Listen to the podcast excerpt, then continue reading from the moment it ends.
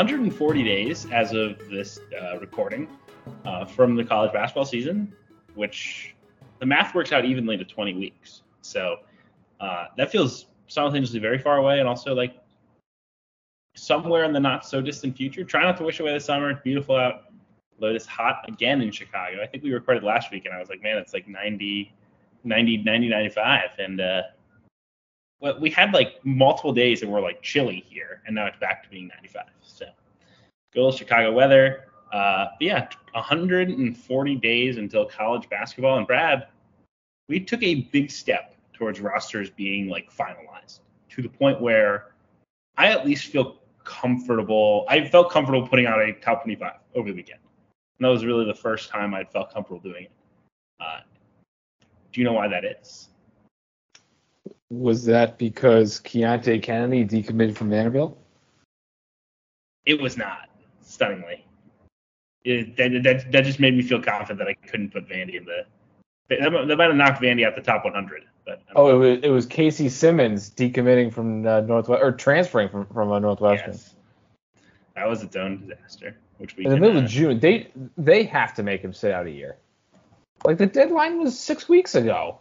Well, and I, it's also it's also not a very like. It's I, I don't understand how you could have it as like a runoff waiver, and again, unless there's like a, a disciplinary thing that I'm not aware of. Like, how can it be a runoff when Northwestern has three scholarships now? You know, with no simulated intent to use them. Things are great for Northwestern. We'll talk about Casey Simmons later. We'll talk about. Uh, Keontae Kennedy potentially, and Joey Baker, and some of the other big commitments.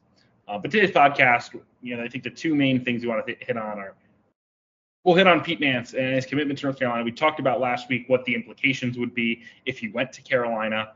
That is now a thing, so we could talk about the Tar Heels and where they stand. We could talk about my way too early top twenty-five, and we also hit uh, for se- several minutes on the N B A draft. We're not going to make this a hour and a half uh, draft podcast because we acknowledge that you probably have other podcasts you might listen to that are N B A draft related that you want to get to. You want to hear uh, some of the best and brightest in that field talk draft. And if you're not a draft person, uh, we're happy to bring you the college basketball analysis. But we feel it appropriate and necessary for us to uh, put some takes on the record, which could either be good or bad for us because this draft has a lot of uh, question marks. But I uh, saw this guy put out a like a top one seventy board on Twitter. Jesus. And he had Noah Horkler at ninety, and it was like thirty spots ahead of Brady Manick. That that made made me smile. I enjoy like scrolling through draft Twitter because, like, especially this year, I definitely have followed the draft more closely this year just because of working with Jeremy Wu over at S I. By the way, I encourage all of you, if you are looking for draft content, to go to Sports Illustrated and, and to read Jeremy's work. Jeremy does a tremendous job. Uh, there is a ton of intel in his mock drafts, in his big boards, and all of the stuff he puts together. And, and you can learn a lot more about the process. You know, I I was actually talking to him about this, and he kind of likens himself to an F B I agent this time of year, where he's interviewing a lot of suspects and trying to figure out what's real and what's not. And, uh, yeah, but you got to save your free articles for that mock draft on Thursday morning. This is true. Or ten point one, or ten point two, ten point three, and ten point four. Th- this is a wild, wild idea. You could subscribe to Sports Illustrated and support people like Kevin Sweeney, uh, who are doing great work, who uh, need to have a salary. So. Oh my God. They could, anyway, they could pay for internet articles. What, what, what is going on? Please, please subscribe to uh, S I, or at least read Jeremy's work. We do appreciate it. Uh, his work is is. as good as it gets in terms of draft coverage. So uh, check him out. Uh, but Brad, let, let's start before we get into the draft with North Carolina, with Pete Nance, who in my top twenty-five that I published on Saturday afternoon are officially the number one team in the country. Pete Nance took his official visit during the week at Carolina. Um, I will say there had been some early buzz when he took his name out of the draft that he was going to go to Alabama. That was what I had been hearing. Um, You know, there, one connection that one may wish to make is that Pete Nance's agent throughout the process was with Priority Sports and Entertainment, while Priority Sports also represents Nate Oates.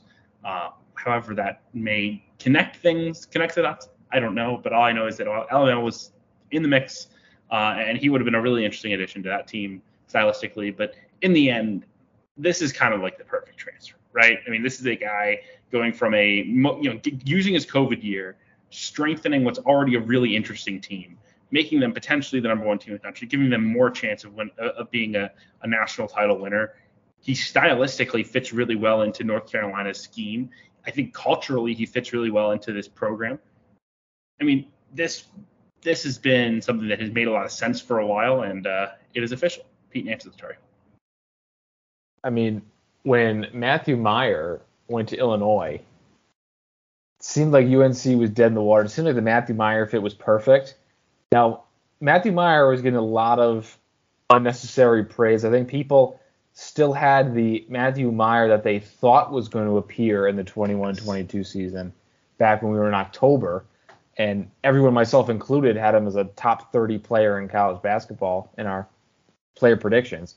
Um, he didn't he didn't break out as anticipated. He'll be a very good pickup for Illinois. Uh, but Pete Nance is a superior player. I think he's a superior fit because he can also play some five. Yes. I mean, he's a borderline N B A player because he can shoot, he can handle the ball, pass, defends. I think this is a terrific fit.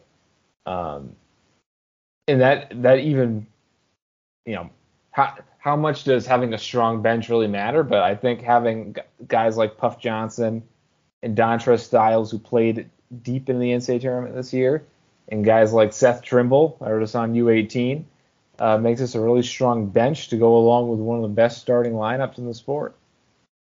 I, I would cut out the one of. I think it is the best starting lineup in the sport, right? I mean, you have a guy who'll be on the Cousy watch list in R J Davis. You'll have one of the more dynamic scorers in the country. Again, inefficiency at times is, is an issue, but one of the most dynamic scorers in the country in Caleb Love.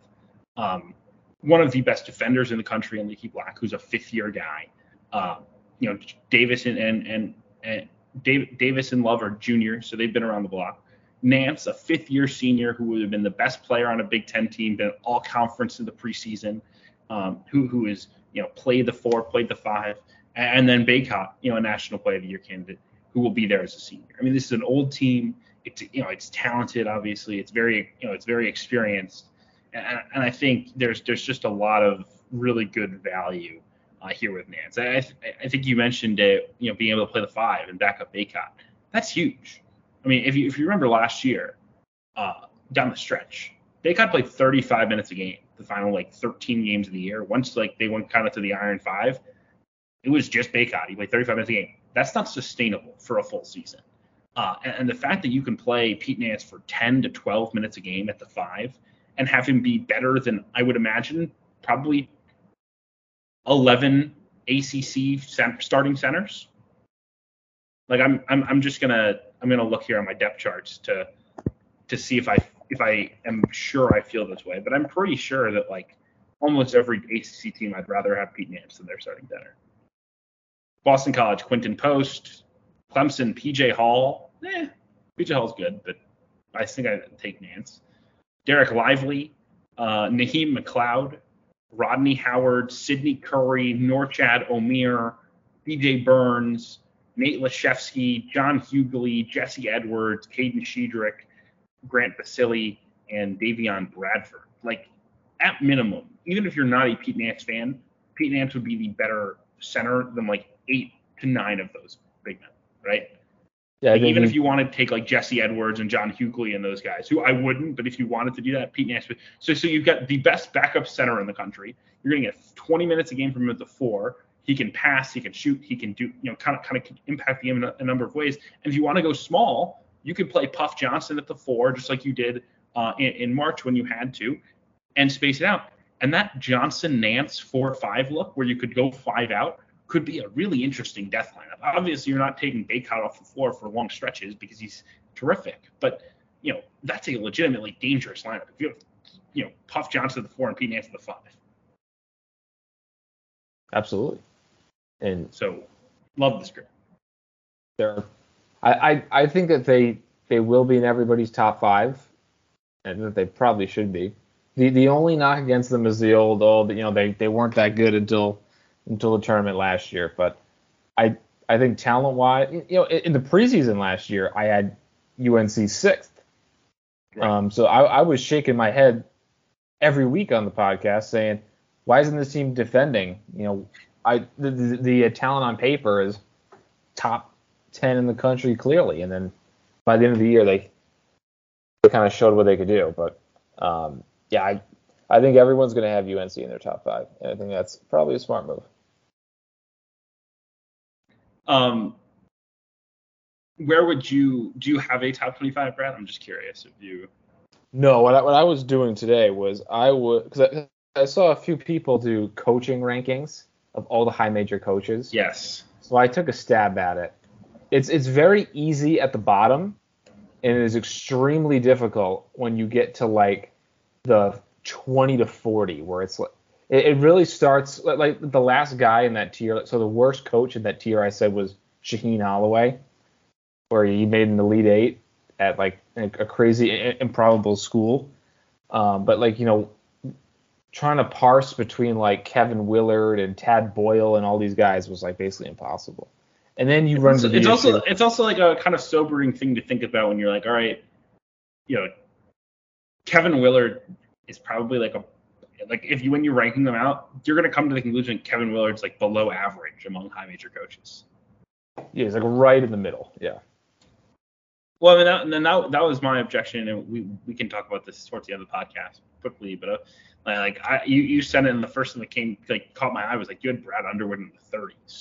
It's like Brad Underwood's outstanding. Like Brad, Brad Underwood has won the Big Ten two years in a row at a place that like wasn't even making N C double A tournaments under John Gross, uh, and has done it despite losing an All-American the previous year. He recruits at a really high level. Like he went, you know, he won N C double A tournament games at a, at Stephen F. Austin. He won it at Oklahoma State in year one and had a tremendous offense. He's, you know, adapted stylistically. Like he checks every box in my mind. The fact that you're, you're not going to have him top top twenty felt crazy. And again, there are some challenges here, right? Like with uh, ranking a Jim Boeheim, ranking a Thad Matta, guys who have, you know, tremendous accomplishments in their career, but are older and, you know, not sure how they're going to translate. But I think those are the things that caught my eye. I was like, holy shit! Like, how is you know how how are, how are Brad Underwood and Steve Peichel, who've done these like ridiculous things at their current jobs, um, particularly Peichel, not even considered like top half high major coaches. I think that was a little bit sobering, but interesting stuff. Pe- Peichel uh, just just snuck into the top half, but like, half.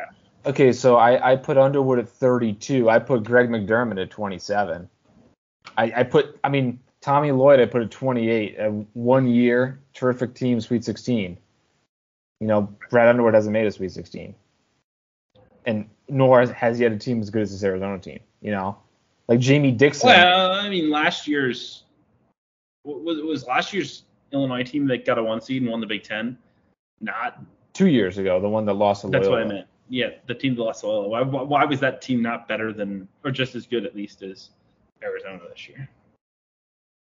Well, I mean, they're only f- four spots apart, but then it's like y- it, it's tough to decipher the crazy runs, right? With like, all right. Well, how do you rank like, Hubert like Davis? Right? Shaka Smart makes a, a Final Four, and then he he, he he built some good Texas teams, and he just super overachieved with Marquette. Porter Mosier built Loyola like multiple good teams. Like you have to have him very high. Um, Andy Enfield made a Sweet sixteen at Florida Gulf Coast, made the Elite Eight at U S C. I think the biggest thing, right, Brad, is just like, and we texted about this, like you have to do it almost entirely based on accomplishments. And, and so much of that has to be N C double A tournament success because otherwise it's just completely subjective, right? Like, I mean, I, I personally like would, would, would, would, disagree with a lot of the rankings that you have, but if you're doing it from like, an accomplishment standpoint, it's very hard to hard to question. You know what I mean? Uh, uh, accomplishments have to be, I think, the biggest factor because if you're like, oh, I think Kyle Smith is such a good coach, he can go to a Final Four. Well, like Shaka Smart did go to a Final Four. You know, right. Hubert Davis did go to the championship. Right. You know, so. Um, And then, then the other tough one was, like, the guys who suck now, like Wayne Tinkle, where he's, like, run this program into the ground. I mean, Wayne, Wayne Tinkle should be, like, really close to the bottom, right? Like, But he – I mean, think about how insane it is to make an Elite Eight at Oregon State. And he made an N C double A tournament for them the first time in, like, thirty years when they had Gary Payton the second. Um, It's like, no, how, yeah, how, you're right. How can he how, be? How, how can, can he put, last? Yeah. How can I put Kyle Smith over him?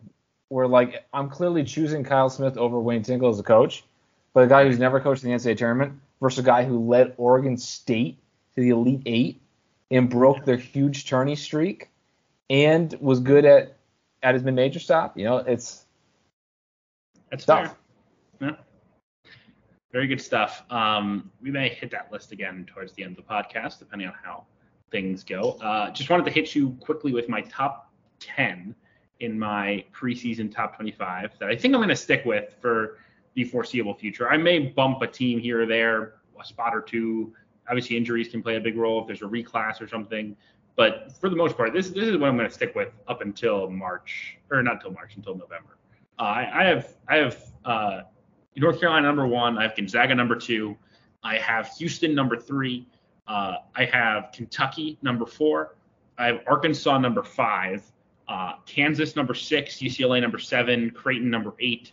Duke number nine. And Baylor number ten. Um, Baylor has the slight caveat that like I would prefer to rank them. If I knew Jonathan Chama-Chacho would be healthy, I would rank them a little bit higher. If I knew he's he was not going to be healthy, healthy his if, leg exploded. Mid-season. Huh? His leg exploded mid-season. I know. But there's there's been no like commentary as to what he'll do. It's the same thing with Justin Moore. They're both there is out. no like there there is no prognosis though. There's no like an announce like, oh, our goal is January. Our goal is, you know, they're not gonna play this year and they're gonna come back next year. Our goal is he's gonna play, you know, to start the year. If I had like, okay, John I like, I am pretty sure Jonathan Chama-Chacho is not gonna play next year. If that's the case, I could bump Baylor down a spot or two. But how fair, you know, it, it, how can I do that now? I, I don't know. I mean, that's just wild conjecture on my part. So, I mean, um, both their legs exploded on national television. True. I considered putting Villanova top ten after seeing the uh, the whole Cam Whitmore experience at U eighteen, but I decided that, you know, we shouldn't. I, I'm gonna I'm gonna temper it with the first year coach with Neptune, just like I temp, just like you had, you had to temper with Hubert Davis. I just think there'll be some struggles from that perspective. So I temp I didn't go to all the way there. But. So I I think both myself and our faithful listeners deserve an explanation oh dear. of how Arkansas is at five but Duke's at nine. Arkansas's roster is more talented. How? Duke, we have Derek Nick Lively. Smith is, Nick Smith is better than any recruit that uh, Duke has. By by that much of a margin. He's that much better than Whitehead and Lively and Filipowski. Yes. And better than like Roach as a returner is way better than Nick any. Nick Smith will be better than Jeremy Roach. Yeah, That's I think so too. But, like, Jeremy Roach is going to be better than Devo Davis. He's going to be better than Anthony Black. He's going to be better than Ricky Council. So, a couple things here, right? Number one, uh, coach, right? Shire is not Eric Musselman. Shire's never done this. North Carolina was extremely talented last year. We saw them struggle as they kind of found their – as Shire – as uh, Hubert found his voice. So, coach was part of it. Um. Two, I think there's a good kind of cohesion aspect with Arkansas's roster uh, in terms of how it fits together. I don't feel the same about Duke's. I think it's a little better now because they added Grandison. But I, I still think that uh, I, I still think that Arkansas's roster makes more sense when put together. Um, and look, Arkansas though struggled a lot last year. You know, they had that super soft non-con that yep. kind of avoided them going to like seven and six. But, th- I mean, they were really struggling for the first, like, three months of the season. And and, and there's not any roster continuity. I not mean, in three their, months, two in, months. In, in their, they, they fixed it on January eighth. Okay, so two, nine weeks, we'll say. Um, and on this Arkansas projected top eight roster, only one's a returning player, Devo Davis. The whole team is new. I mean, Muss has built new teams before. He's had no problem. He's been thirteen and five and thirteen and four in the S E C in his last two years. That's top ten team material. He's got the most talent he's ever had at Arkansas with this group. Uh, I'm I'm I'm sipping the Must Bus Kool-Aid. I'm fueling it up, you know. I, I, I just don't I, I just don't know why you have like a rational confidence in Duke. Like why I I don't see how Duke's roster is substantially better, and Duke has an unproven coach. Arkansas has one of the probably twenty best coaches in the country. I think Duke's front court is going to be way better. Give me Lively and Filipowski I over. I don't love two freshman bigs playing together, particularly. Yeah, but, yeah, but they're they're both very skilled, and Lively's incredibly athletic. And Lively also ran hot and cold motor-wise all summer last year and struggled at times. See, I think the Duke roster fits better, where you get your your, your scoring guard and Roach, you got a scoring wing and Whitehead, spot-up shooter and Grandison, and then two bigs that complement each other really well. And in terms of the benches, I think the benches are pr- pretty comparable. I mean, Duke's got some some nice veterans coming off the bench, like a Ryan Young. They got young five-star shooter type and Tyrese Proctor at, at, at some pop off the bench. And then you have uh, uh, Mitchell, uh, Mark Mitchell, who is a top twenty recruit. Give me the bu- Give me the bus. Should we, should we start like a uh, a, a bets for, you, for next you could, year? And you could put that on a list. I'll feel okay about that, particularly if I hear any buzz about Trayvon Brazilis, the small ball five. Because I'm loving the idea. Loving it. You really don't want those Mitchell twins to play, huh? I mean, I don't mind the Mitchell twins playing for like twenty minutes a game total. Or Jalen Graham playing the five for twenty minutes a game. Like I, I love the idea of twenty minutes a game with a six nine kid who blocked ten percent of shots on the floor last year who can also shoot threes. I think that's very fun, very exciting. We never so. went through our twenty-one twenty-two bets. We'll have to do that in the next couple of weeks. Yes, we'll, the next couple of weeks. That's a great idea. Um, I gotta uh, name this tab twenty-two twenty-three bets, yeah. And we want Arkansas to do Ken Pom, who's higher? Yeah, Ken Pom. Okay. Lock it in. First Duke. Ken Pom. All right, Kevin's got the Must Bus. I got Duke. Any? Uh, do you have any other questions about my way too early top twenty-five thoughts, opinions before we uh, move on to the draft? I, I'll say my spiciest take in my way too early is that I have San Diego State at fourteen. Now, I, I have yet to make a, a, a firm top twenty-five. I made a quick one a couple weeks ago to compare to yours.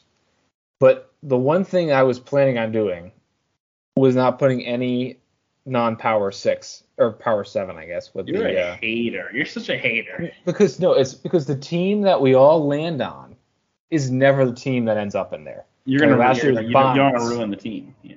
Right. Everyone was Bonnies, Bonnies, Bonnies, and they should have been right. They were an eight seed the year prior. They were bringing it back. They had some seriously good players who are now scattered across high major teams across the country, um, and they flopped. Before that, it was V C U. Um, who everyone had in their top twenties, that that that was a mid-major team, didn't gel, flop. The year before, it was Utah State, who was not top twenty-five, but they ended up turning it around, winning the conference tournament to get a tournament bid that never – for a tournament that never happened. Um, but it, it just feels like th- there there's always two or three non-power – call it power six in the A A C – there's always two or three of those teams that that are really good and deserving, but for some reason, the public can never nail them. Maybe that's partly groupthink, that we all just kind of talk ourselves into the same team, but let's see. No, this is a fair point. You're, you're just, you're just like even, fading. Even the twenty twenty year that never happened, I mean, Dayton was going to be a one seed, and San Diego State was going to be a two seed. And no one had either of those teams anywhere close to their radar. Eh, I mean, I feel like they were on the radar. They just weren't top twenty-five. And no, that, I think, that was the I year everyone was on Utah Dayton, State. Like, as a ten seed in the preseason, like top forty-ish. And I think people had San Diego State like bubble. Yeah, you had. I you had. I think we had Utah State. Yeah, yeah that, that was a team that, that year that everyone had Utah State Kata like seventeen. Yeah, yeah. And you will be happy to know that Providence is number twenty-five in my rankings. And this is this is not not not a homer. I, I'm in. I mean, maybe that one's like weird to justify again because of Ken Pom. She's like, all right, if you like think that our Providence was actually like the thirtieth best team in the country, like to get them better than last year feels like hard. But the idea that they could go like, you know, thirteen and seven in the league next year, it's like a rankable team. Well, so I, I think this guy, that. this guy, um, Mauricio Gallego put out like a. like a, a minute long video of P C and Bryant scrimmaging. Ooh. And that just got the uh, juices flowing. I, I, I'm buying in between that. And they had like a thirty second video of them like lifting weights. I was like, all right, national championship. I'm in. Run it up. Run it up. I, I, I went from having them like fourth or fifth in the Big East to like right, right at the top. That's funny. Um, shall we move to the draft? Have some opinions. Sure. Okay. So, a few things to hit on, right? I mean, I think obviously there's in this conversation of like three to four players and that mix for the top pick and how you view their futures in the N B A. Um, so the guys we like in the middle, and then maybe some sleepers as well to talk about. I think that's usually the the decent flow of things. Um, so I guess first off with the the top tier of prospects, which I think if you ask most people is at least Jabari Smith, Paolo Banchero, and uh, Chet Holmgren, as well as you could potentially throw in Jaden Ivey into that mix. First off, Brad, do you consider Jaden Ivey to be among those elite three prospects? Uh, yes or no? I think upside wise, yes. But I I don't think he's a better prospect than than the top three. Would you would you want like if you let me put it this way? I don't think anyone if you had it, has, would you be, has the would balls you be upset to, if you had, yeah. Go ahead. I don't think anyone has the balls to, to take Jaden Ivey over those over Smith, Holmgren, Banchero, but he could easily be better than that. I mean, look at Donovan Mitchell, right? Similar type of player, where it's this combo guard, kind of his defensive performance doesn't match the tools, but he's incredibly athletic. He's going to thrive with more spacing in the N B A. He can handle the ball. He can attack. He can. He, he's explosive.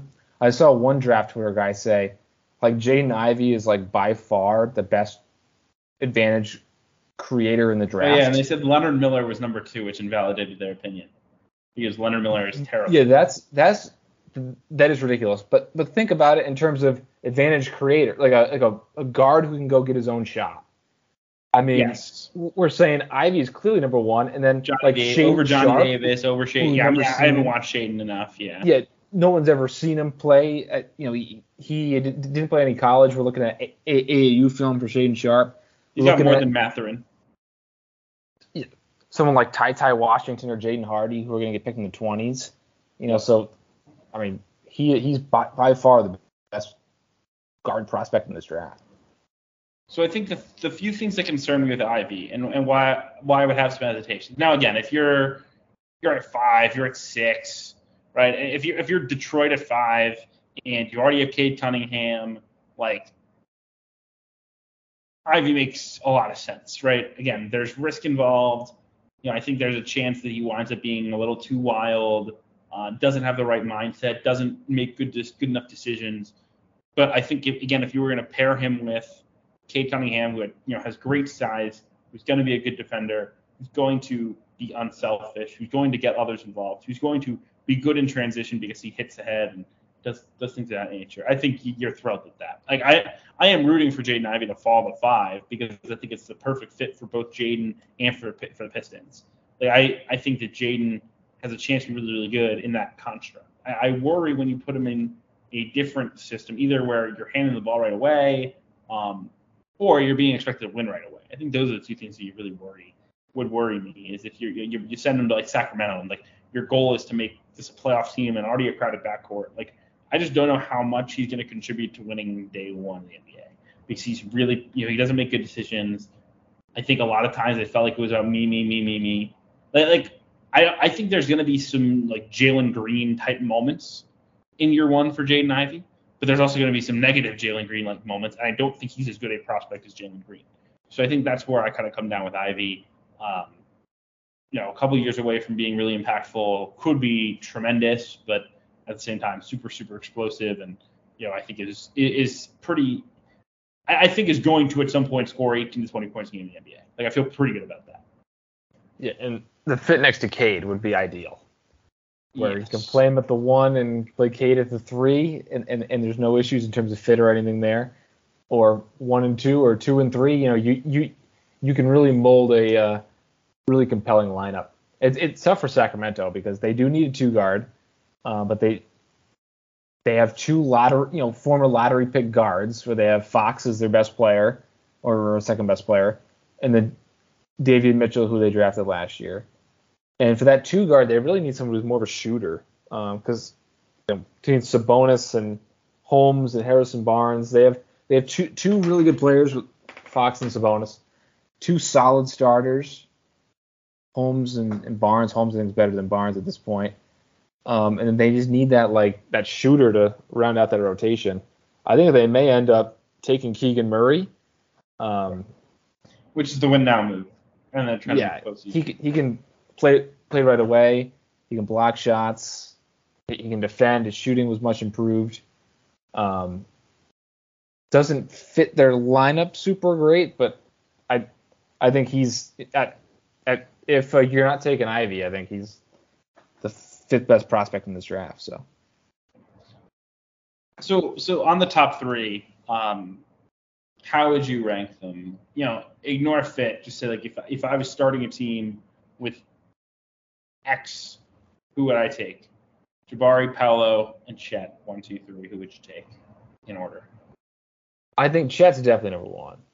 Oof. Jabari doesn't handle the ball very well, doesn't create very well. Chet isn't like a go-to creator right now, but at least he's flashed some of that. And he's really good defensively. And you know, the, the draft's about taking swings. And I, I know you say without fit. It's tough for Orlando because they have so many lottery picks uh, on this roster. You know, so many like good players, and it's getting it's getting late early where they got to start winning. They really got to start making that jump. I think Jabari Smith fits the roster better, and he's going to be ready quicker than Chet with with a Chet's body. But I, I think I think Chet's upside is just so you would have Chet right. one, Jabari two, Paolo three. Or Paolo to Jabari three. I'm, I'm, I'm considering Paolo to Jabari three, but Jab- Jabari's shooting is, is, is a real asset. Right. I mean, look, Jabari, Jabari, even if Jabari Smith doesn't get better at any, like, like doesn't like get like measurably better at anything that he does right now, he'll still be like a really good N B A player because he's an elite shooter at six foot ten. I think, like, when you look at Jabari Smith, I see a frame that's going to get to two fifty. I see a guy who's going to be able to play small ball center. I see a guy who's going to be able to, who, who showed really good defensive instincts at Auburn and, and battled on the glass and, and, and blocked shots and got in passing lanes. I see a guy who's an elite culture setter who can, uh, you know, like, who brings, like, an intangible to your team and to your, your organization. Uh, and, and I see a guy who is going to get better at putting the ball on the floor, who's going to get better at exploding and getting to his spots. I don't think it will necessarily matter. Like, like Jer- Jeremy and I had this conversation in one of our many drives across the Midwest, where he said that like, he he kind of wants people to start thinking about Jabari Smith the way they would think about like Dirk Nowitzki. And it was, and it really took me back. I was like, Dirk. But like, I thought about it more. I was like, okay, like Dirk. Dirk was never like the most explosive athlete like, in terms of getting past someone, but he had like a deep bag because of, you know, because of his work ethic. He had a great shot that could get up over people. He could play the four, he could play the five. Like I think there are going to be some com- comparisons there. I think there's going to be comparisons to LaMarcus Aldridge. I think he's going to be a more mobile version of like someone like LaMarcus Aldridge who can really pick and pop, who can score on the block. You know, who again is he going to be someone that you're going to like? Like Jabari Smith's not going to be Kevin Durant. Like you're not going to hand him the ball and tell him, go get one off the bounce all day. That's just not going to be who he is, I don't think. But I think he has he, he is the he he is an unfinished product still. His elite skill is elite, elite, elite. And uh, at the end of the day, like, I'm betting on the kid. Like, I, I think that, that he is the one who's going to be successful. He is my number one player in this draft.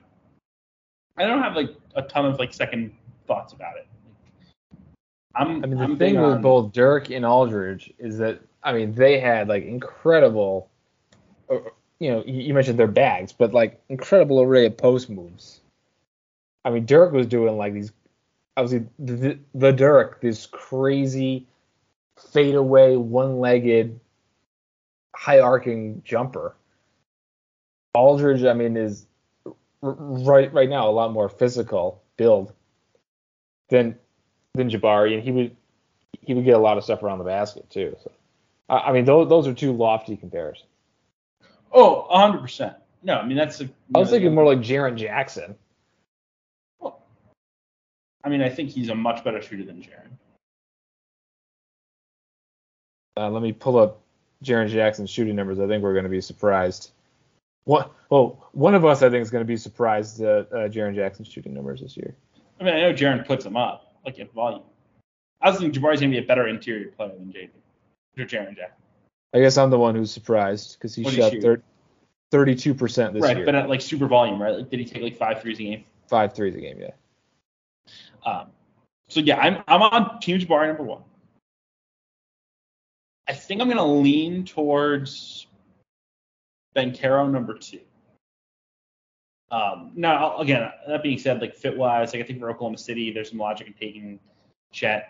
Um, and for the Rockets, the fit's better for Paolo. So I think like that makes there's a lot of logic to that.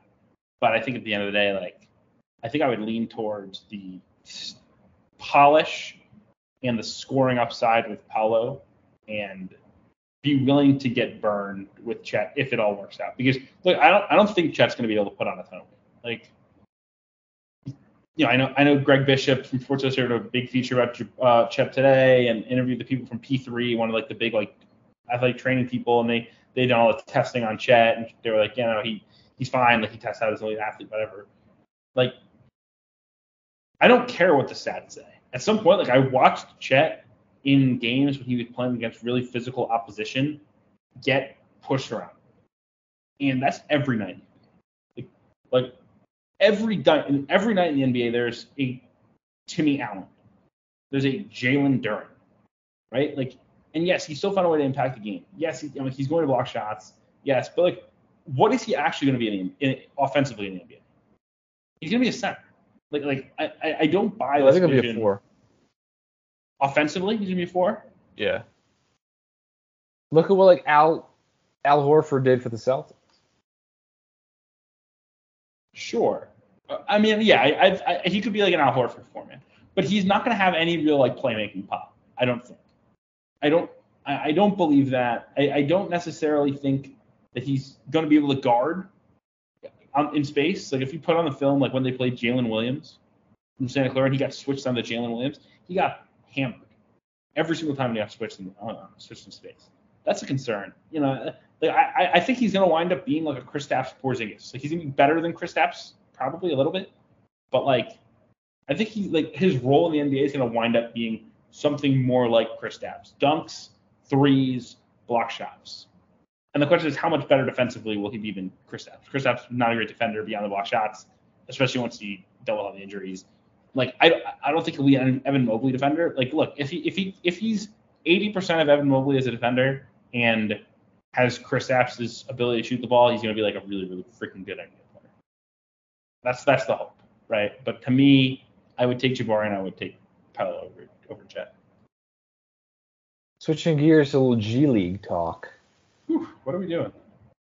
Well, well, I saw Jeremy Wu. He, I believe it was Jeremy Wu. Uh, moved Marshawn Beauchamp to the second round, which is something maybe I, I I was considering doing myself. Maybe we're buying into this G League propaganda and saying like Marshawn Beauchamp's going to be a first round pick. He has he has Marjan at thirty-eight.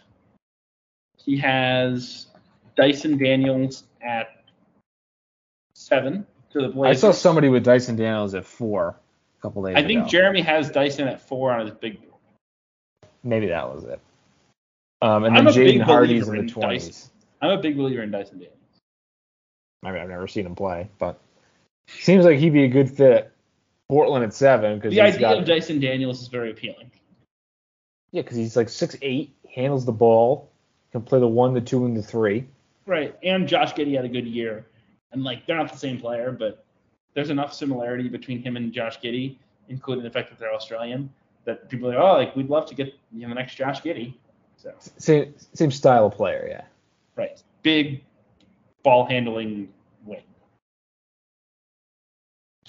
Um, so, yeah, I mean, I think we, we, we clearly have very different defend, d- opinions on the uh, top group.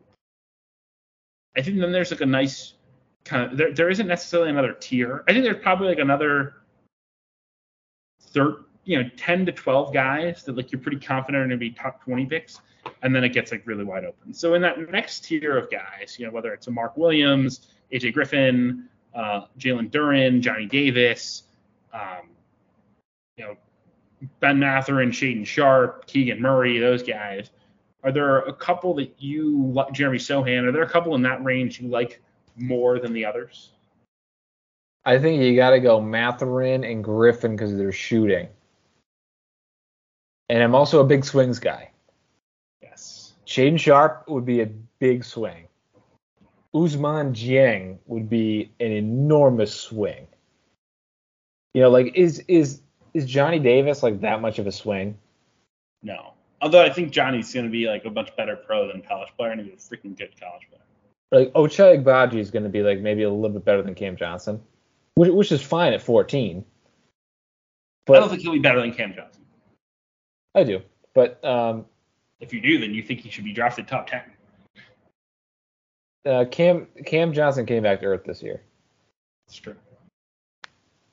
But Cam Johnson, if you, it was funny going to the combine and talking to players. Every single player who is in that, like, big wing archetype, all, like, said, I, I think I can be like Cam Johnson in the N B A. Yeah, he's so not, a, watch, not a great athlete, and he has, like, a pic, picture perfect jump shot.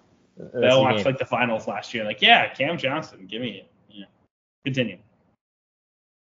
But, like, Cam Johnson isn't a big swing, right? I don't think Agbaji is a big swing. I, I don't even think Jalen Duren's, like, a, a big swing, right? But, like, these – I'd say Sharp, Sohan, and Jiang are, like, three really nice big cuts that that you can take. Um, and, and if it doesn't work out, it doesn't work out. But I, I, I think both team like San Antonio or New Orleans that are collecting a lot of, like, nice, good third, fourth best players, I think those are the teams. Washington, the, the Knicks, those those four teams pick and row. I think all those teams should be looking to take huge swings. I agree with that. Um, one guy I really like, who I think is, I don't know if he's a lock to go in the top twenty, but I think he's a pretty good bet too. Um, it certainly will be, you know, I think the likely scenario is he winds up in the uh, the top, you know, fifteen to twenty. I think there's a good chance he winds up in the lottery. The, the guy I really like is Malachi Branham. I mean, Mal- Malachi Branham in the final in, in the in the final twenty-two games of the season. So basically, you know, the new year from January second on, he averaged seventeen points, four rebounds, two assists, shot fifty-three percent from the field, forty-three percent from three, and eighty-two percent of the line. He's got good size. He knows how to get to his spots. He can really make shots. He's great touch. I think he will defend, right? Like, right, he was not a great defender this past year. He has on that tape. Like, I, I think Malachi Branham's going to be really good, and I would be, like, open to the idea of drafting Malachi Branham over, like, the Johnny Davis types, right? Like, I, I like Mathurin. I think you probably take Mathurin over Johnny, but I think at some point, right, if you're if you're at eleven, like, I can get, like, this, you know, high floor Johnny Davis, or I can roll the dice a little bit with Branham. I might be tempted with Mister Branham. I mean, I, I, I like Johnny, but, like, I mean, what? How old is Malachi Branham? Malachi Branham is... He might be the same age as Johnny Davis. So he's five twelve oh three, and Johnny Davis is... So that means he just turned nineteen. Johnny Davis is two twenty-seven oh two. So thirteen months older, Johnny Davis is fourteen months older. That's not huge, but the thing thing with Davis is, you know, what was his at, at times inefficient play due to his role? You know, was it because he was scaling up to carry a Wisconsin team that didn't have a ton of talent, or you know, I mean, will he shoot the ball better as as a fifth starter? I think the thing with, for me with Johnny, he's big, like physically big. He's not tall, but he's you know, physically built.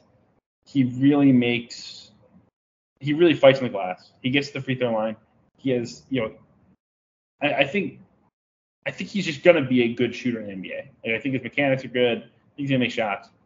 And there were so many times this past year, like in their offense, where he set up good shots for guys and they just didn't make them.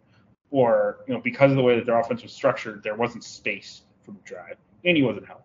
Like I think he will, like if, if he can be healthy, he had to bear such a tremendous load. And I, I just think that a healthy Johnny Davis will be a really high level with rotation player in the N B A. Fully believe that. So do I. And then you know on, on Branham, he took a pr- pretty large creation role as a freshman for a good team. He showed some ball handling. Uh, I think yeah, he's he's he's definitely worth a if if not lottery. You know he shouldn't get past sixteen or seventeen. I think.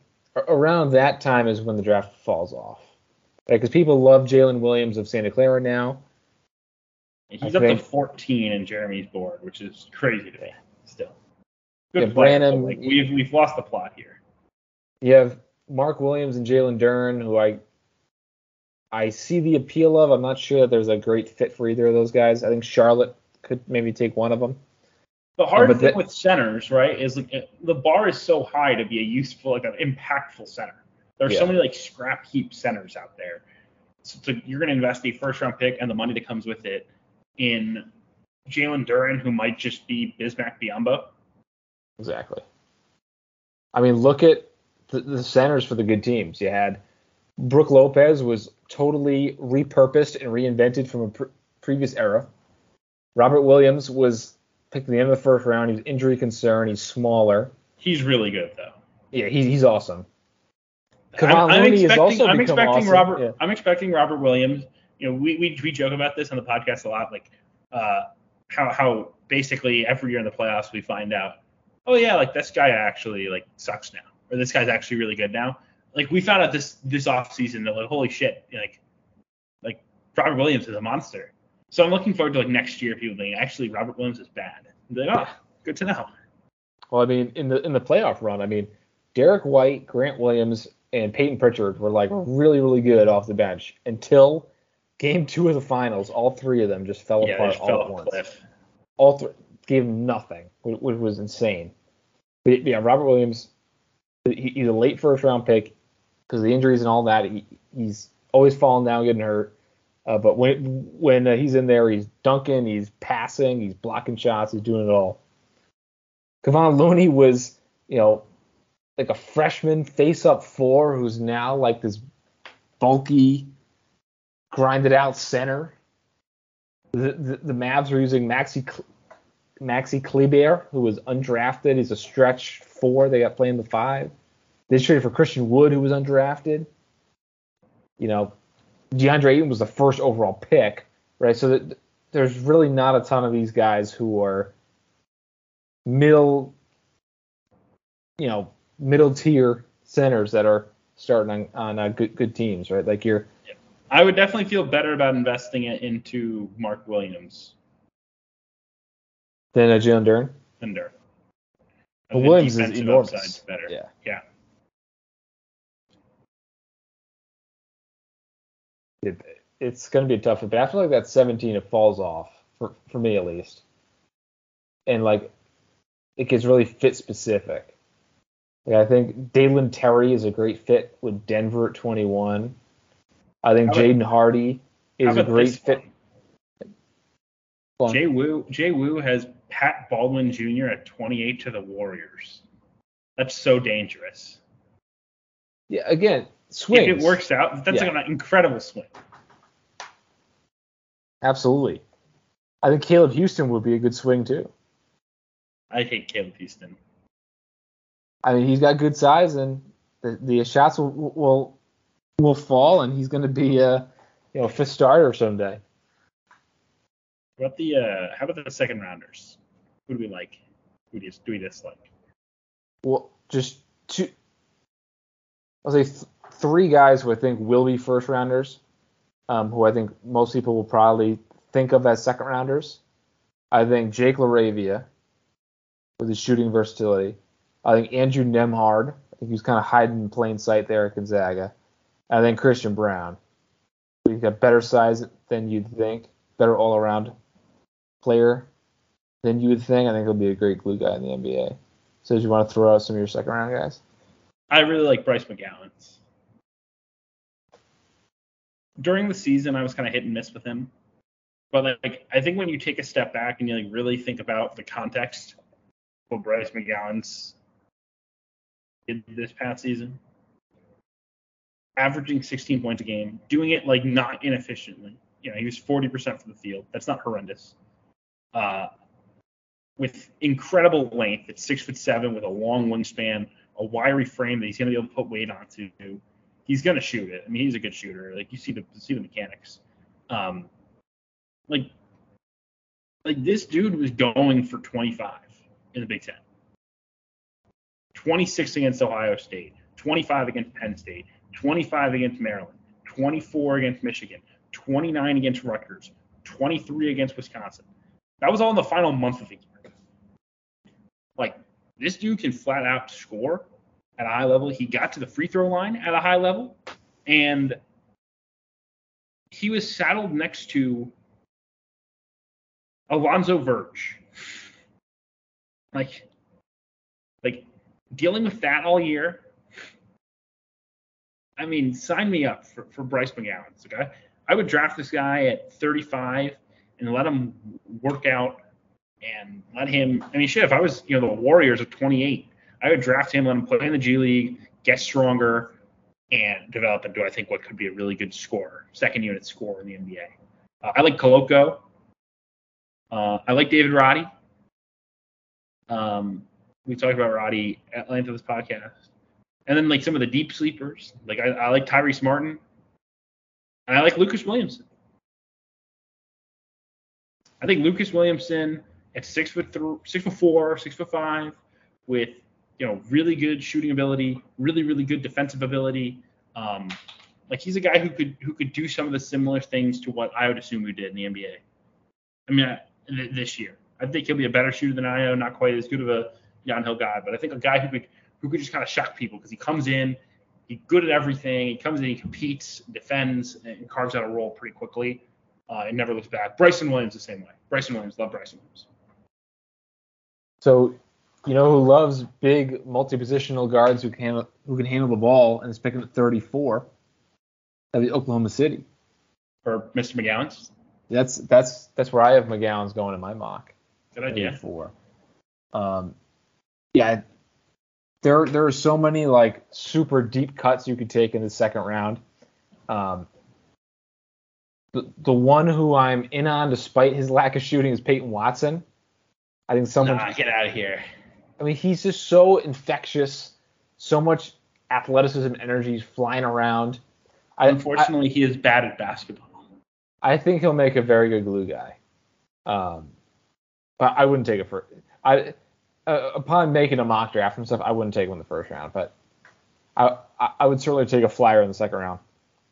You know, we mentioned Pat Baldwin, um, Josh Minot, Max Christie, Giabate, Caleb Houston.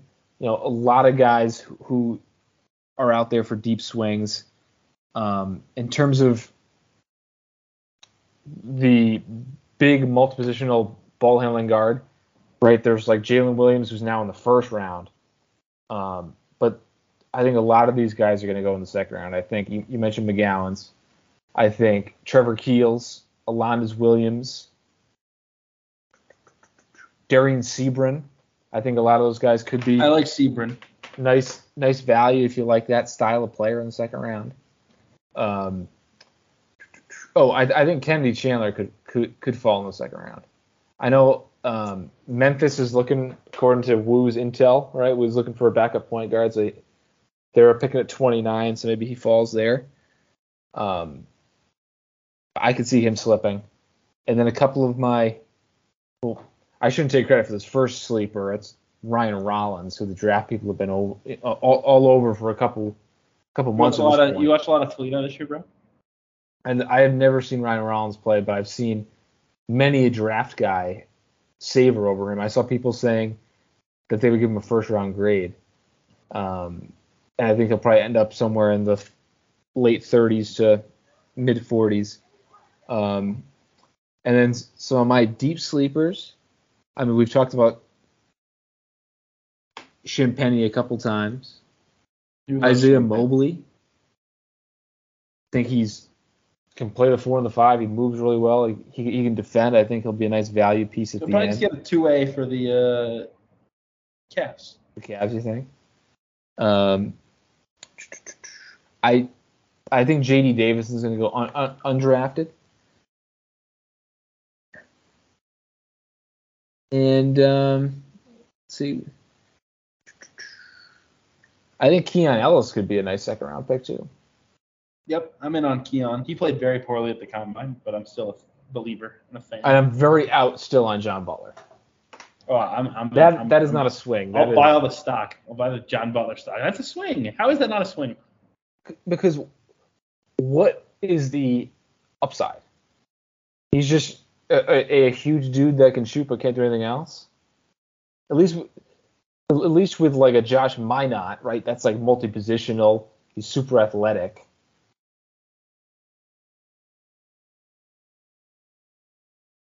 I'm out on Josh Minot and in on John Butler.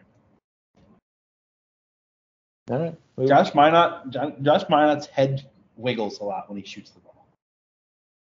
It was very funny. Me and the, me, me and Jeremy were watching at the Combine, and I think Jeremy said to me at one point, "They need to give him like a dog cone, like make him shoot with the dog cone on, so he doesn't move his head." Because if he does, if he actually fixes that, he might be a better shooter. I mean, both certainly. How about Kendall Brown falling as much as he has? Do you buy that? Do you think he'll be like a useful-ish player? I mean, what's the difference between Kendall Brown and Peyton Watson? Productivity, college basketball. Close opportunity. Role. I mean, Brown, Brown had Kendall's more a good cutter, plays hard, can play a small ball five. I mean, Watson plays super hard. He's flying around everywhere. Then why was he not on the floor? Because they had Jaime Jaquez, Johnny Juzang, Jules Bernard. You couldn't, you couldn't have found a minute. They found Jalen Clark, Clark minutes. Is it all concerning you if they kept finding Jalen Clark minutes and didn't find Peyton Watson any? Jalen Clark's good. I agree that Jalen Clark's good, but would you want to draft Jalen Clark right now? No.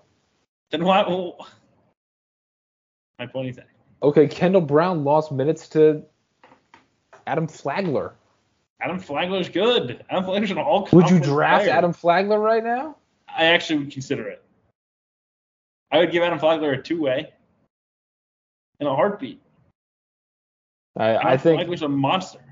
I think people. Uh, I think people undervalue the level of basketball needed to get a two-way. Would you rather Adam have Flagler Adam Flagler on a two-way good. Or Colin Gillespie? Adam Flagler. No. Yes. All right, last one for you, and then we'll get back to college basketball here to wrap the show. Uh, Max Christie. Yes, no, maybe so. Second round, sure.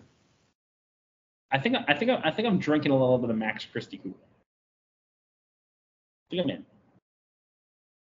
in. This was maybe the most egregious of all the legit prospects stay, stay and go decisions, because like he could have.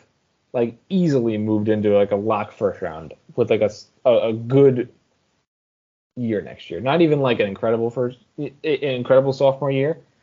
But if like he was just like a good best player on a good team. What do you transfer? With his pedigree and his his good size, and if he I shot it better, tra- I think he would have had a transfer to do that. You don't think he could have been the best player on Michigan State next year? I don't think he was going to go back to Michigan State. given that I don't think he particularly liked playing for Thomas. Should go to Louisville. Any wing could go to Louisville.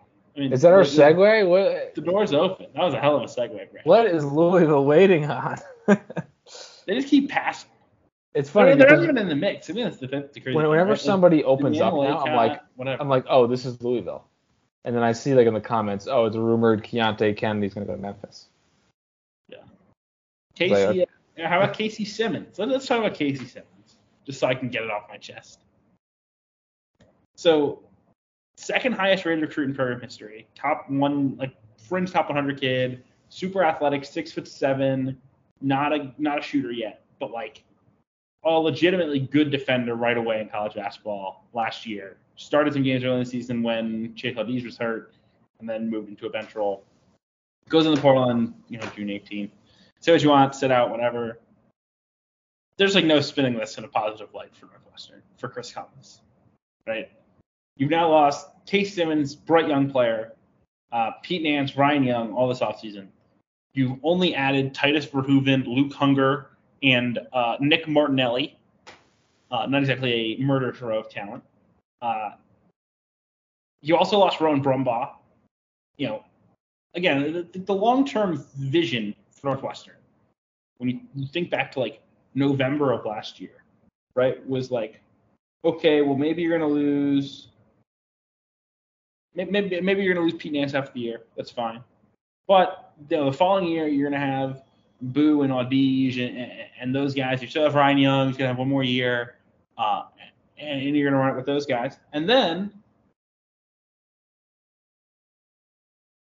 like, you're going to have this young core with Brumbaugh and Casey Simmons and Drew Roper and, like, those dudes, and, like, Luke Hunger, sure. Like, that was the sell. Now it's like, okay, no Brumbaugh. No, uh, yeah, no, no Brumbaugh, no Casey Simmons. Roper's fine. Like I like Roper, good player, but I don't think Roper's gonna be like all all Big Ten. Uh, you've got like nothing signed, you know, in terms of like longer term talent.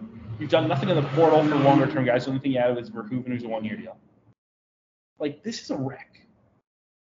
And and and this this exactly right here, this season, is why you had to get rid of Chris Collins this year, and it's why every coach in this you know this. Please do not take this as just me taking an excuse to like bash away at Chris Collins because I don't like Chris Collins and think he should be fired, right? Like we've talked about this like method, you know, this this this line of thinking in college basketball before. Like the just give him one more year once you're pretty sure they're not the guy is the dumbest thing you could possibly do. Because right now Northwestern's just like they're, they're they're like sailing in the abyss. They can't. You're you're you're not going to recruit well in twenty-three because you know. Collins is, is hot seated, and that was made clear by the A D that you're on the hot seat. You're running it back with you know Boo and Audige as your backcourt. You haven't done anything to add to this group. If anything, you're just going to let Drew Roper stack numbers so he can transfer after the year. Casey's gone. There's no upside. Like look, look, look I, I would love someone to try to convince me why Northwestern will be like competitive next year. Like what what what is the path to Northwestern making the N I T next year? There's no path. Will no, the, we the, magically the, becoming a good basketball player? Yeah, the, the, the path is like incredible un unforeseen jumps. Right? Like jumps that you couldn't reasonably predict with any logic. Right. Yeah, it's like Like, well, maybe everybody just gets a lot better. Like, all right, sure. Which does happen sometimes. Yeah, no, I mean, like, look, Boo Buie becoming, like, like Boo Buie turning the corner wouldn't, like, shock me. Like, Boo Boo has gotten better every year. Uh, he hasn't done quite enough to, like, actually be, like, a, like an impact winner. But he's gotten better. Audige should be better than he was last year because he was a wreck last year and he was better the year before. If you get, like, that version of them, but that's also like, okay, now you need Verhoeven to play well. You need Barron to step up. You need a jump from Roper. You need a jump from Tiberi. Like, you need a jump from every single person just to be like sixty-fifth in Ken Pom. Like, what are we doing here? Like, w- w- what is the goal? Like, what what is this year going to accomplish for Northwestern basketball? Nothing. Nothing will be accomplished. They're going to lose twenty freaking games. It's going to become a worse. Uh, the roster's going to get put in worse shape. So you're going to get worse candidates. Right. It, it, it's tough because, like, you have to fire the person before they truly deserve to be fired. And now Collins easily, you could argue, without much effort, that he deserved to be fired. Like Wayne Tinkle last year. Right? He's coming off the Elite Eight, but they were so bad, and there's, there's nothing going on this roster. This this team makes Northwestern look like uh, the Boston Celtics. Like, Tinkle should have been axed at the end of the year. I agree with that. And it, it, it's, it's tough because like, it's like the, we were talking an hour ago how incredible it was that he just brought Oregon State to the, the Elite Eight. But if you're not going to make the decision about what's the best for the future of the program, then you're not really taking it as seriously and, as you need to. And again, look, like Chris Collins did, like, like, like what he accomplished in Northwestern is like a big deal. And I'm not like I, I, I'm like fully eyes wide open to the fact that like like the guy Northwestern hires next may not make an N C double A tournament. That's like okay with me. Like in some ways I'm okay with that. Like obviously that's not what you hope, but like at some point once you know he's not the guy, you gotta go. And if this year with junior Boo Booey, junior Chase Audige, senior Pete Nance, redshirt junior Ryan Young, junior Robbie Barron, produced seven Big Ten wins, and you walked around press conferences acting like it was some achievement, like it was some great work of coaching, that you improved again. You jumped from six wins to seven when you got older, and you were like the only team in the league that ran it back. You got one more win. And, and want to know how you got that one more win? Because you played Minnesota twice, Nebraska twice, Penn State twice, and Maryland twice. You played the bottom five teams, including yourself, as many times as you could possibly play them. And then you won a Big Ten tournament game for the first time in five years. Why not how you did that? Because you drew Nebraska in the first round. The team was so disappointing that it cost John Rothstein like ten thousand dollars. Oh, my God. Oh, my God. But anyway, Casey Simmons, like, yeah, maybe Louisville. I don't know. I mean, he can't shoot. That's, again, the problem. Like, Casey Simmons, like, I don't want Casey Simmons playing more than, like, twenty minutes a game next year on any, like, relevant high-major team. But I think he's, like, a, like he's he's a, he's a worthwhile swing. Like, if you can swing right now and take Casey Simmons, you got a spot, I'd be making the call. Yes, and now that, you know, the the dust is settled, right? We're waiting on Imani Bates, but other than that, I mean, you're really stretching for – for impact guys still out there. We're going over to Lebanon now for the next guy. Um, yes. Michigan, Xavier, DePaul, and Wake Forest are battling. Did we hit on Joey Baker going to Michigan? Yeah, this this was a tough call.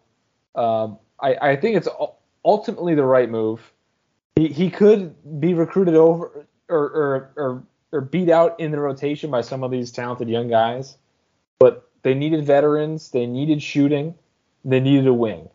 And he is those three things. I think it's pretty safe that he doesn't get buried this year. But yeah, I feel good that between like Jed Howard's bench, you know, having to sit out time, Terrence Williams, like even if he doesn't start, that like between Williams, Howard, and Bufkin, there's twenty-five minutes for Joey Baker. Yeah. For Michigan, from a macro perspective, I mean, Hunter Dickinson is one of the best players in the country. I think if this was two thousand fourteen, we'd all be in on Terrence Williams being their starting power forward. But in, in, in the transfer era, in the constant upgrade era, it feels a little underwhelming, but I think that'll be okay. Um, Baker on the wing, I think, is shaky. Right, but, but, of course, if Terrence Williams hit the portal and, like, went to Georgetown, you would have been like, wow, nice yeah. job plugging up the power forward spot with Terrence Williams. That's what I'm saying. Yeah, it, it's – I'm I'm perfectly fine. I, I think this is a good power forward. You know, I will say this. How, how many points do you think Terrence Williams averaged last year? Three. See, I was thinking four, and he averaged four point seven. He had, he had to play the three though. He he he he should be playing the four. Um, That's true. And then it's totally new backcourt. I think this should be a tournament team. think the upside is going to be determined on if if Jett Howard is really this, you know, basically N B A one and done prospect that I think a lot of people are sort of seeing him yeah, as. Yeah, I, I think I think like before they got Joey Baker, I was like, okay, they need both Kobe Bufkin and Jett Howard to be like legitimately good players right away. Now it's like, okay, they need one of Kobe Bufkin and Jett Howard to be like good enough. Yeah, Bufkin will be the sixth man. Um, and then all, also off the bench, you'll have Terrace Reed, who's a top seventy-five recruit.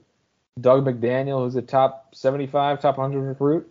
I mean, if if this was twenty fourteen, we'd say that this is a great bench.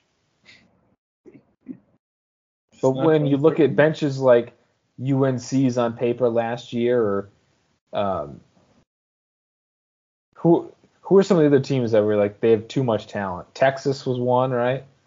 Yes. I mean, they don't they don't or, or Memphis last year. I mean, this this Michigan bench doesn't hold a candle to to to those benches, but those benches also fall apart every year too. So. Indeed.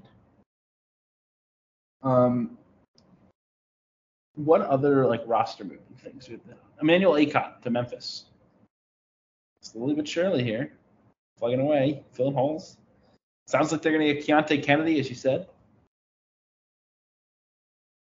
So did you bring Alex Lomax as the sixth man?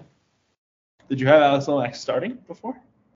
Right now, yeah. I got Davis, Lomax in the backcourt. Well, I have I have Lomax off the bench, Mister McCadden up in the. Dude, listen. The story with Alex Lomax the past four years. Yes, but Alex Lomax, like Kendrick Davis is a small point guard, and Alex Lomax is a small point guard, and there's only ball for one of them. Let's see, the past four years it's been Alex Lomax is terrible. He can't play. That's why Memphis sucks. And then it's like, oh, Memphis is better. Oh, Alex Lomax is actually playing really well. Then it's the offseason. Alex Lomax cannot be our starting point guard coming into the next year. Same thing. He plays bad. He plays good. Rinse and repeat. And now they've, they've actually upgraded with someone who will be the starting point guard in Davis. But Lomax... he defends. He can get to the rim. I think he's going to be in for a huge role. I mean, he'll play plenty. I just have him coming off the bench. But if they get Keontae Kennedy, you can plug him in at that two-guard spot. And then you do something like Kendrick Davis, Keontae Kennedy, Emmanuel Acott, DeAndre Williams, and Malcolm Dandridge with Good. K O, Akabundu, uh, Ihiogu uh, off the bench, Lomax off the bench, uh, McCadden off the bench. That's a good team. The Lawson like, brothers. Sense. Yeah, other than Lawson. Uh, it, it make it make it's a, it's a, at least like a roster that makes sense on paper. Again, that's a good thing. That could be a top twenty-five team easily. Yeah, but like, uh, I mean, Penny hasn't really had a top twenty-five team yet, so like, they they were a top twenty-five team this year. Not for half a year. I mean, same with Arkansas was in the top twenty-five for half the year. Arkansas got a four seed and went to the Elite Eight. Memphis got an eight seed and went to the second round. But their metrics were off the charts. They were just playing in the conference with no opportunity. They also played off the charts for like a month. Arkansas played off the charts for like two months. I think... I think with Keontae Kennedy, who we haven't seen since he was kind of struggling as a freshman at at, at you're, you're, you're not at, locking at, at into U T E P games? Fortunately not. This U T E P team that came in like eighth in the Conference U S A, producing potentially three high major starters. Actually four. No, no, no, three. Titus Verhoeven, Keontae Kennedy. Titus Verhoeven could start at Northwestern. Keontae could start. And uh Sule Boom. Sule Boom for Xavier, that's right. And, and, and Jamal Bienemy's been getting N B A workouts. A couple years back, you, you go back to like the, the first year of the Rodney Terry era when F A and D G was there. F A is now at S M U. Lots of uh. Bryson Williams, right? Yeah, and uh, Kwasi Izagu became a high major. My guy. There yeah. was a lot of there were a lot of high major. At this U T E P program over the years, and they still haven't won shit. Good recruiting. my boy uh, Brian Burton, and others. Um, did we ever touch on David Jenkins to Purdue? No. Maybe their starting point guard, I guess. I mean, I guess he's their two guard with Ethan Morton, however you want to define it. Semantics, but they're going to need him to create some offense when they can't dump it down at the big guy. I mean, they have, like, I mean, Brandon Newman was not in the rotation for most of the season. I think he got back in there at the end. But, like, he's in line for, like, thirty minutes a game. Agreed. The front court is really strong. I mean, they're going to have Caleb First and Trey Kaufman coming off the bench, both top fifty recruits. First had a good freshman year. They have one of the best centers in the country, one of the best players in the country with Edie. He's unstoppable at seven nine or whatever he is. And then Gillis is a great glue guy. This uh, backcourt, though, it's it's tough. A lot needs to break right. I think Northwestern has a better backcourt, a better one through three. I mean, I think David Jenkins is probably better than these guys, than the Northwestern guys. You're buying a David Jenkins bounce back? He averaged like eight points a game this year. Have you seen how bad the Chase Audige is? I, I've seen the Chase Audige experience. The, Ch- Chase Chase Audige shot twenty-two percent for the field in the final ten games of the year. I was watching, I think it was Northwestern and Georgia Tech maybe, or maybe Northwestern Maryland. Maryland, I don't remember. Yeah, they didn't play Georgia Tech this year. I don't remember what announcer it was. Oh, no, sorry, it, it, it, it was either Wake Forest or um, Wake Forest, A C C, big yeah, Big Ten. It was either that or one of the Maryland games. And the announcer just had such disdain for Chase Audige. uh, like, what are hum, you doing? Hummel did this all the time. I, I, I think it may have been Robbie Hummel. Hummel did yeah. it in the Michigan State game that they played in Evanston. They had no business losing. Like, every single time Chase Audige would shoot the ball, he would, like, brick it like ridiculous. He would do so many dumb things in that game. And every time, Hummel, I just don't know what Chase Audige is thinking right now. Yeah, it was definitely Robbie Hummel. Yeah. Well, Hummel does every game. So, I mean, it's it's it's a reasonable bet.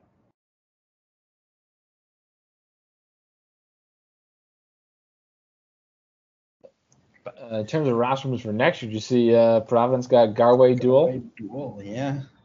Top. I know nothing about this kid. Which uh, does he play on? A, what circuit does he play on? No, he's just not on the circuit. He's on the team with Xavier Booker. Is that team New York to L A? Like what? Like what tournaments do they play? Um, if they play New York to L A, I might see him in July because there's the same weekend that Under Armour's in Chicago. Uh, There is New York to L A and Milwaukee. New York to L A has a lot of, like, non-circuited best teams. He, so, he plays on, on, on George Hill's team. It's like George Hill something. So if that if that team plays in the um, New York to L A thing, then I will go to uh, Milwaukee that weekend for a day or two and watch Xavier Booker and Garway Dual and uh, some of these other good non-circuit teams uh, in addition to watching Under Armour guys. So.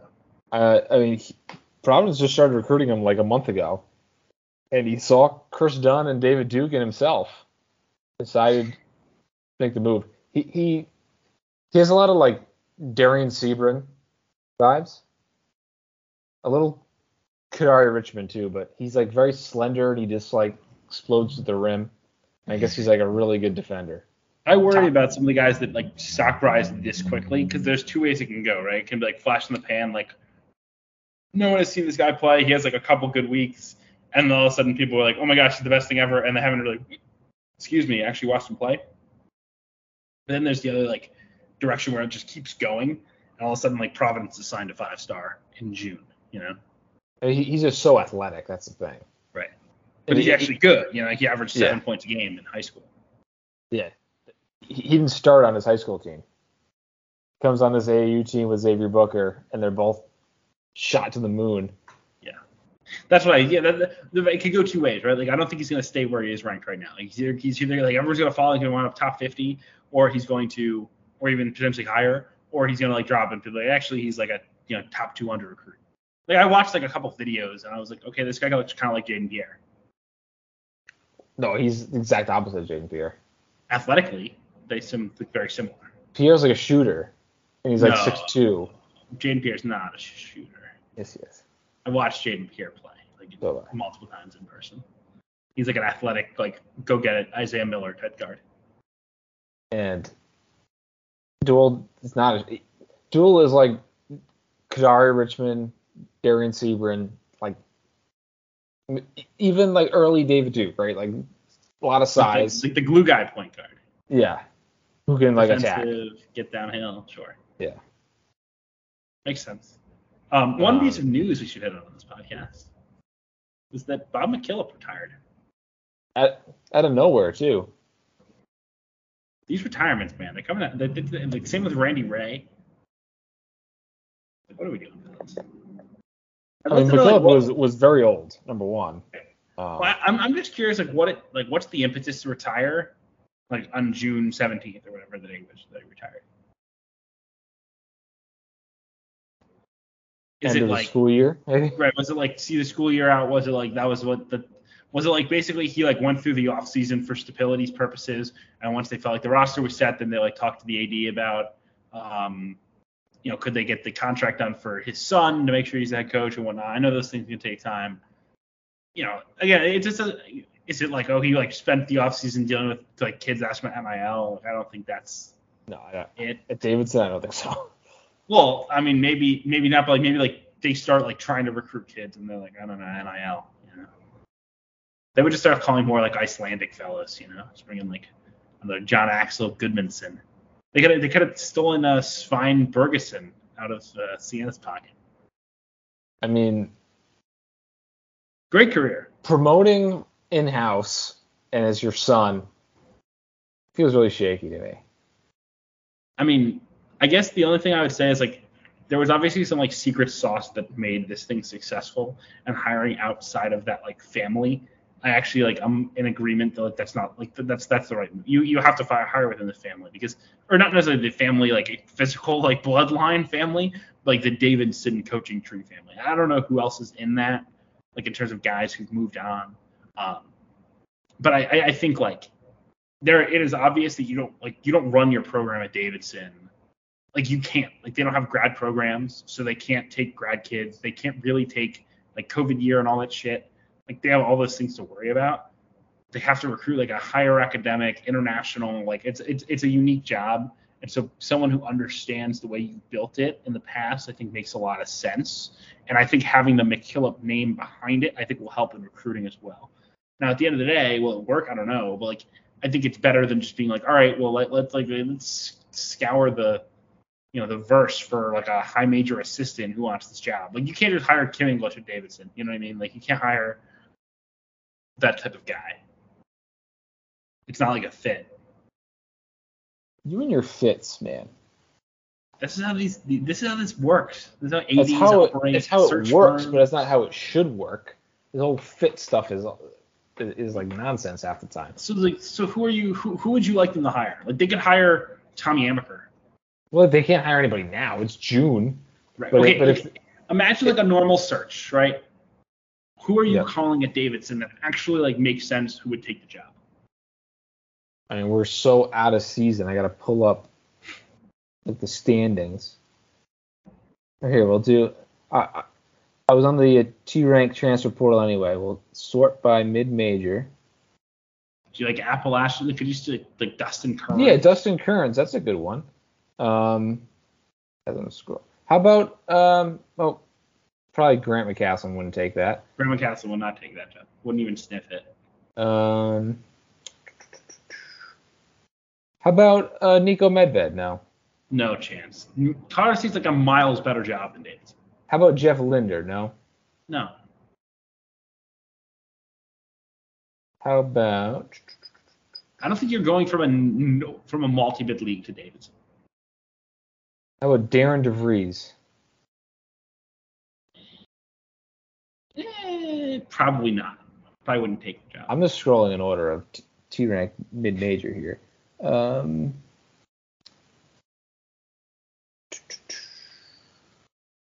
Saint Peter's ended up one hundred fourth in uh, T-Rank. I know. Still scrolling here. Um, Hmm. Casey Alexander? No. I, I, I mean, he hasn't. You're the most anti-Casey. Casey Alexander has has to be like the like he has like the quietest elite resume in college basketball. From what he did at Lipscomb, but what he did at Belmont isn't anything out of the ordinary. It's what Belmont was doing all the time. I mean, yes, but he's won eighty percent of his games in Belmont. Yeah, maybe there's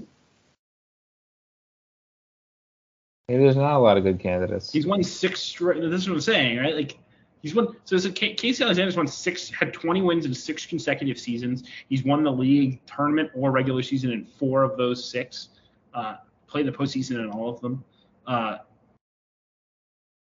he he's like an elite coach. Like what he accomplished at Lipscomb could have gotten him a better job than Belmont, if not for the fact that Belmont, Belmont. Yeah, a lot of these mid-major candidates have already been picked through. Right. I think I think I think the best potential candidate you could have possibly dreamed up outside of like the outside of the Davidson family would be like James Jones, That's Tommy Amaker, one, yeah. James Jones, Tommy Amaker, Casey Alexander. That like actually make us make sense at Davidson. But I think again, no great career. No Kearns. I would I would list Kearns, but I'm a Kearns guy. So I mean he, he's done well at Presbyterian biased. And Appalachian. Yeah, he's one away from getting the Wizard label. They have um Zacco Littleton committed, who is I a know. former Mem- former Memphis commit. He's like top two hundred recruit at uh, Appalachian. Yeah. I know. It's very exciting. Shout out to the boys down in uh, Boone. Yeah. Anything else to, to hit on in this podcast? We got the draft on, on Thursday. Thursday so next podcast, we'll be talking about the draft and the two ways and the Exhibit tens and all all stuff like do, that. We could do bets here at some point. Go back over them. Well, all right, so next week, we got that. The week after, maybe we could do bets, because I think Summer League starts on the seventh, I saw. Yeah. Yes, sir. seventh through seventeenth. So we got to go over the bets. Um, Start looking ahead. Yeah, what are we going to do after that mm-hmm. from Take a July nap. and August? Go hang out. Yeah. Get a beer. But. What are you All watching right, on uh, T V? Did you make a decision after Money Heist? Uh, I am re- I'm doing a uh, redo of Squid Game because I realized it had been a while, and since I watched the first time, and I was I was during college basketball season, so like I was checking scores while I watched. It's not efficient. So went doing redoing Squid Game and uh, redoing Entourage at the same time because friend of the pod uh, Jeff Borzello, uh, or at least friend of Kevin. I don't know if he's a friend of the pod. Brad, do you have beef with Borzello? Uh, no, he hasn't said anything mean about about Providence that, that I can recall. No, he doesn't. He doesn't doesn't tweet about Providence. He just tweets about Chelsea. Um, but Bor- Borzello had, uh, had made like an Entourage reference in in, a, in one of our group chats, and that was enough to like, all right, I need to rewatch. So took on a season one of Entourage. So. One of my favorite all-time shows. People who love Entourage can feel free to tweet me takes or favorite scenes. Uh, we were we were sending them around. It's always always good stuff. So, and then I'll watch the new uh, the new Money Heist Korea in a couple days. Few few days. That'll be good. Hopefully I'll finish Squid Game and uh, go right into it. I'm working on Black Sails. Are you are you are you a big rewatch guy or no? Not not right now. I'm full steam ahead of new content. Eventually, like maybe like five years or something, I'll go back and I'll rewatch like The Americans. Or I'll, I'll I'll rewatch Dark. I just finished Severance over the weekend, which is incredible. I'm I'm I'm a big rewatch guy. I always feel like I pick up a lot. You do. It's just the opportunity cost of not watching something new. Yeah, exactly. Yeah. Oh, well, without further ado, we'll wrap up this podcast. Enjoy the N B A draft. Hopefully your team gets a good player, or if you're a simply college basketball fan, hopefully your uh, your school's prospect lands in a good destination. Does something good for recruiting. Yeah. So we'll see you all next week.